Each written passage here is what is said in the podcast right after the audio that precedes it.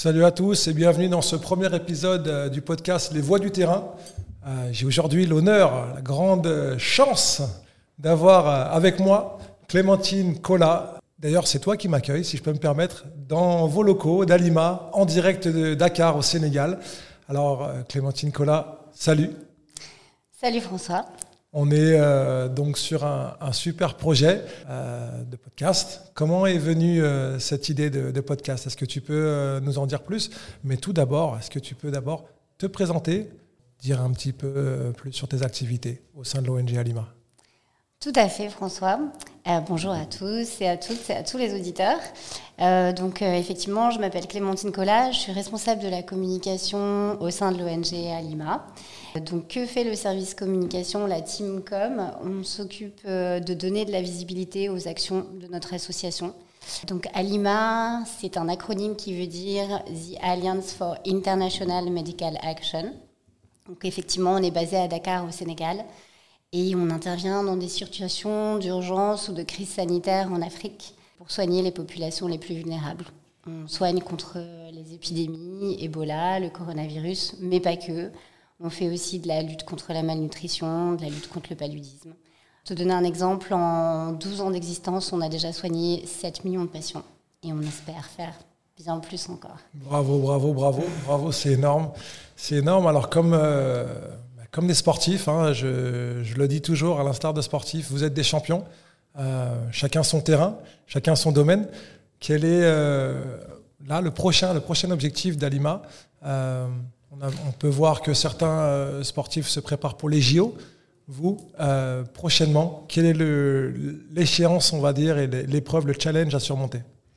Ah, On a un gros challenge, un gros défi euh, de la médecine humanitaire. On peut même dire que pour nous, et pour d'ailleurs le monde entier, c'est un peu le défi du siècle, hein, la vaccination contre la Covid-19. donc depuis quelques temps, Alima se mobilise pour répondre à la pandémie. On a soigné euh, les populations en Afrique et désormais on lance une grande campagne de vaccination contre la Covid-19 en Afrique euh, dans au moins six pays euh, d'intervention à Lima.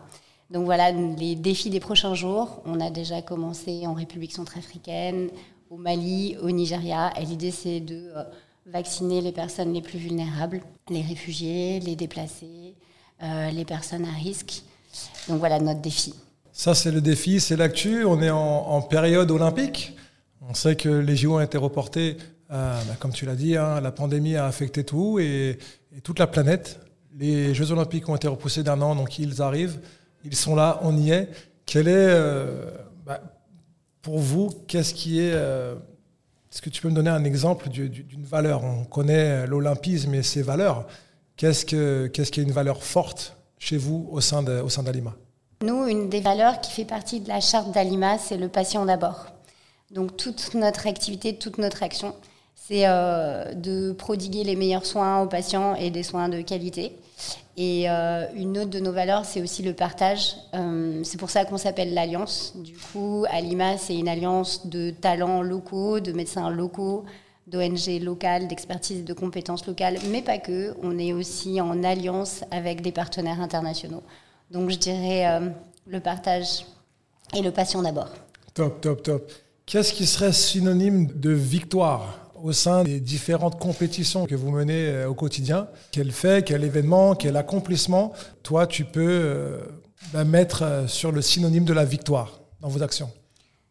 Alors nous, au quotidien, c'est soigner mieux, donc euh, vraiment apporter une médecine de qualité, digne des hauts standards internationaux. On veut, même si on est dans des zones difficiles, reculées, avec des conflits, de l'insécurité, on veut toujours soigner les gens euh, avec euh, une médecine de qualité. Quand vous réussissez ça, ce sont des victoires. Exactement. Et soigner davantage. Voilà, ça aussi c'est une victoire, de pouvoir soigner le plus de personnes possible. Pour ça, on a besoin de communiquer, on a besoin de fonds, on a besoin de dons, on a besoin de soigner encore plus de personnes. Top, top, top, top. Je le dis et je le répète, euh, à mes yeux, vous êtes des champions sur le terrain, sur votre terrain. Est-ce qu'à côté de ça, tu t'intéresses au sport? Est-ce que tu es euh, une athlète également en parallèle du fait que tu sois déjà une athlète euh, dans l'humanitaire Est-ce que je m'intéresse au sport? Oui. En quelque sorte. Comme tout le monde. moi, mon sport à moi, c'est le yoga. Eh ben, c'est un sport, je confirme, parce que j'ai eu l'occasion de pratiquer une fois ou deux.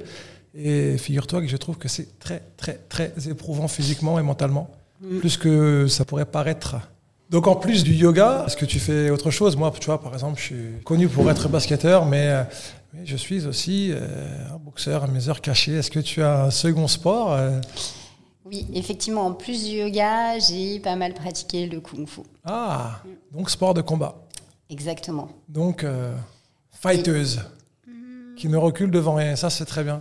Il faut, et je pense qu'il en faut pour être un humanitaire. Tout à fait. Avoir un mental de fer, et je confirme, c'est par le sport de combat aussi qu'on peut euh, récupérer certaines de ces valeurs que tu retrouves dans l'humanitaire. Et eh ben c'est top.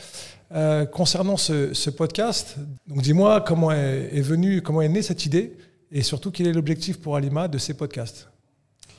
Alors tout a commencé en mars 2020. C'était l'arrivée de la Covid-19 en Afrique.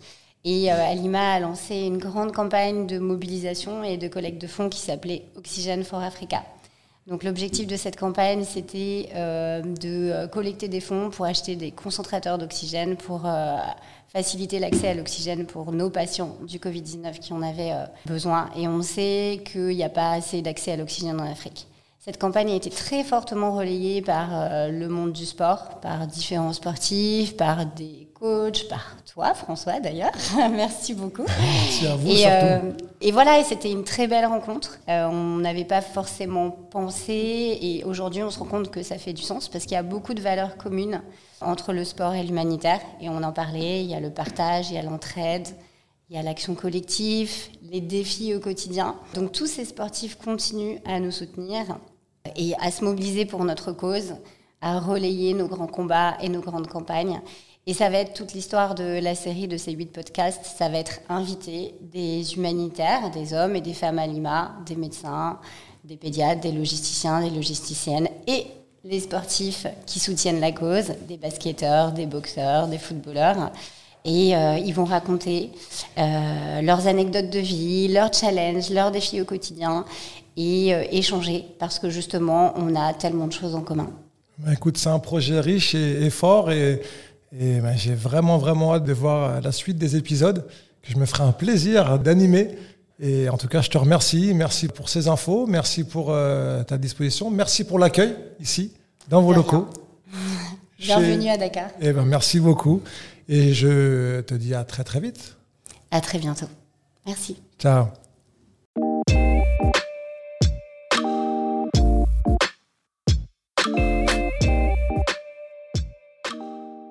Nous revoilà donc dans les voies du terrain. Après avoir accueilli euh, Clémentine Kola, on va se faire un plaisir d'accueillir Ahmad Ndiaye, international sénégalais, qui est professionnel depuis 2010, ancien joueur NBA, qui est passé par de nombreux championnats relevés à travers le monde, évolue désormais pour les Lambernais, pour Orthez en France. Mais aussi et surtout, Amadi, c'est un sourire à un million de dollars, un million dollar smile, comme on dit, une gentillesse et une disponibilité à toute épreuve. Il est l'un des ambassadeurs à Lima, et surtout, nous l'accueillons aujourd'hui dans les voies du terrain. Salut Amadi. Salut François, comment va? Ça va très bien, toujours un plaisir de t'entendre. Comment tu vas? Ah, je vais très bien, merci. Bah, c'est top, c'est top. Bah écoute, euh, merci, merci de nous donner du temps, merci d'être là euh, sur ce podcast avec moi. Euh, raconte-nous brièvement un peu ton parcours sportif depuis ton départ du Sénégal jusqu'à aujourd'hui. C'est un super parcours à mon avis. J'ai à peu près fait le tour du monde après avoir quitté le Sénégal, commençant par les États-Unis. J'ai fait deux ans de high school, comme on l'appelle, à New Jersey, en Californie, avant d'aller à l'université à Rutgers, où j'ai passé mes quatre ans et eu mon diplôme. Super intéressant de là. J'ai réussi à être drafté et à rester en NBA quelques années qui m'ont aidé à développer beaucoup de choses sur le terrain et en dehors du terrain, apprendre beaucoup de, de choses dans le système américain et consort. Puis j'ai décidé, euh, après quelques années, de faire le tour du monde un peu et de, de vivre des choses que je voulais je voulais voir moi-même en allant en Asie d'abord, de la Chine euh, aux Philippines, euh, vraiment juste utiliser le basket comme j'ai fait pour avoir mon diplôme pour euh, voir le monde et connaître les cultures de moi-même de là, j'ai vraiment fait, euh, euh, je dirais, Chine, Philippines, Liban, Israël. Euh, puis j'ai décidé de venir en Europe où j'ai fait l'Espagne, l'Italie, maintenant la France. j'ai fait tous les tournois à peu près internationaux avec l'équipe nationale qui m'ont vraiment aidé à découvrir, disons, le monde de mes propres yeux et de vivre certaines choses. Ma carrière m'a propulsé dans une direction où euh, j'ai réalisé que euh, on avait besoin de beaucoup d'aide euh, de là où je suis. Vraiment, je voulais être inclus dans, dans toutes les choses à faire vraiment dans le développement de l'Afrique et de là où je viens en fait. Ok, ok. Bah déjà, c'est, c'est, c'est une, une, carrière fournie. Pour moi, tu es la star de l'équipe nationale sénégalaise. C'est quand même une, une, une réelle performance aussi, il faut le souligner, d'avoir été drafté en NBA. Euh, on sait que c'est le, le, sésame, le sacro-saint graal de tous les basketteurs de cette planète. Réussir à vouloir euh, atteindre la NBA et surtout pouvoir l'atteindre, ça va donner à tout le monde et pour ça, on te félicite. Euh, est-ce que tu as des... Merci. Je vous en prie, c'est normal, c'est tout à fait normal. C'est toi qui as voyagé le monde. Tu es un homme de terrain, tu es un, un, citoyen du monde, j'ai envie de te dire ça comme ça. À la base, tu es africain, mais tu as été au contact de tellement de cultures. Quel est ton ressenti par rapport à ça, sur cette planète où on sait qu'il y a pas mal de divisions souvent euh, les uns les autres, mais toi, tu as pu voir de tes yeux, expérimenter pas mal de cultures sur différents continents. Quel est ton sentiment par rapport à ça?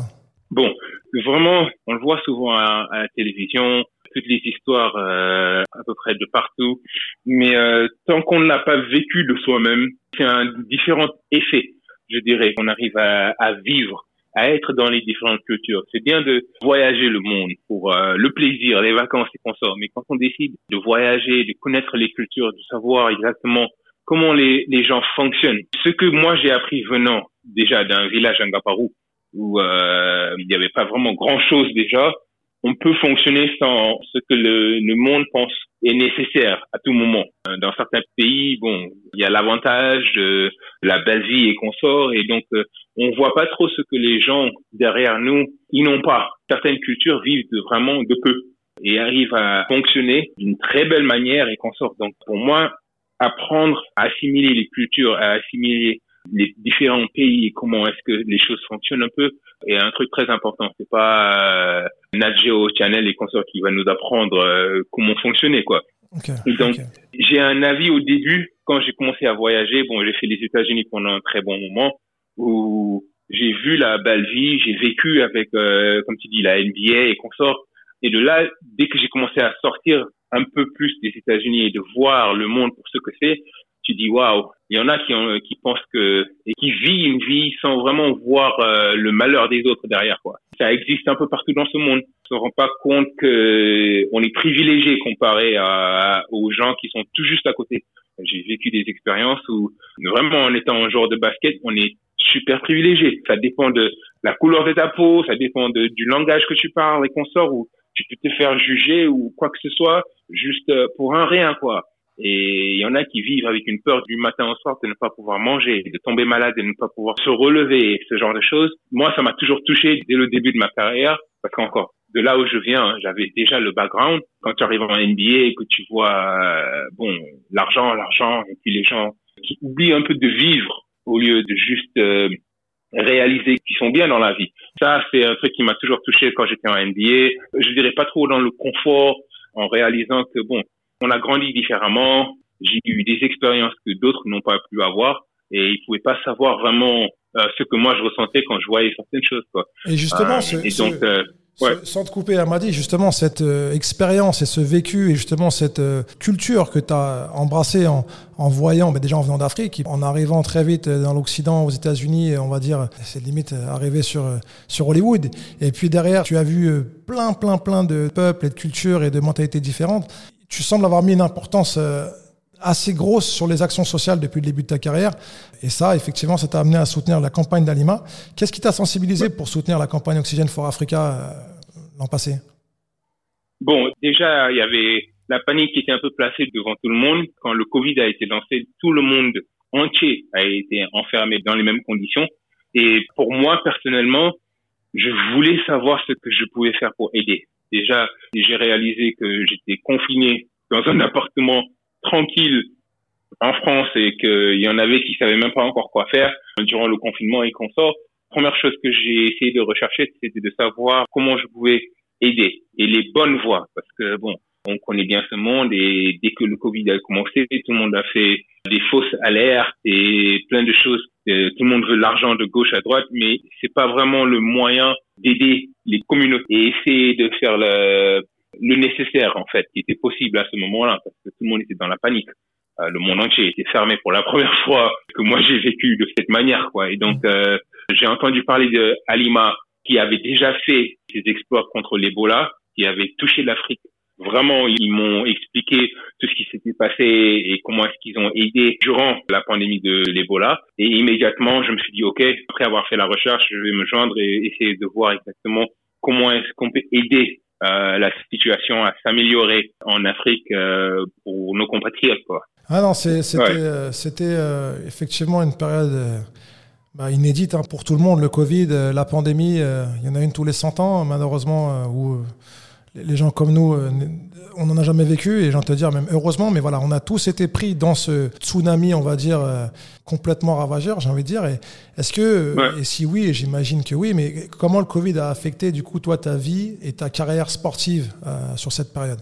Alors là, vraiment, c'était un ajustement à faire. Je crois que le Covid a donné à tout le monde deux options soit tu t'assois, tu ne fais rien, ou euh, tu trouves moyen de t'améliorer de faire quelque chose de ta vie, ou tu te rends compte qu'il y en a qui ont grandi spirituellement, physiquement et qu'on sort, mais mentalement, moi je pense que personne n'était vraiment prêt d'être enfermé pour autant de temps déjà. Personne ne comprenait ce qui se passait autour, et moi perso ça m'avait affecté parce que là c'était en pleine saison, tout d'un coup euh, tu te dis ouais euh, la saison est finie, et suspendu déjà pour euh, raison Covid. Et puis après, on te dit, bon, euh, deux semaines, ça va réouvrir. Puis ah, trois mois plus tard, c'est toujours confié. C'était le fou, le fou total, quoi.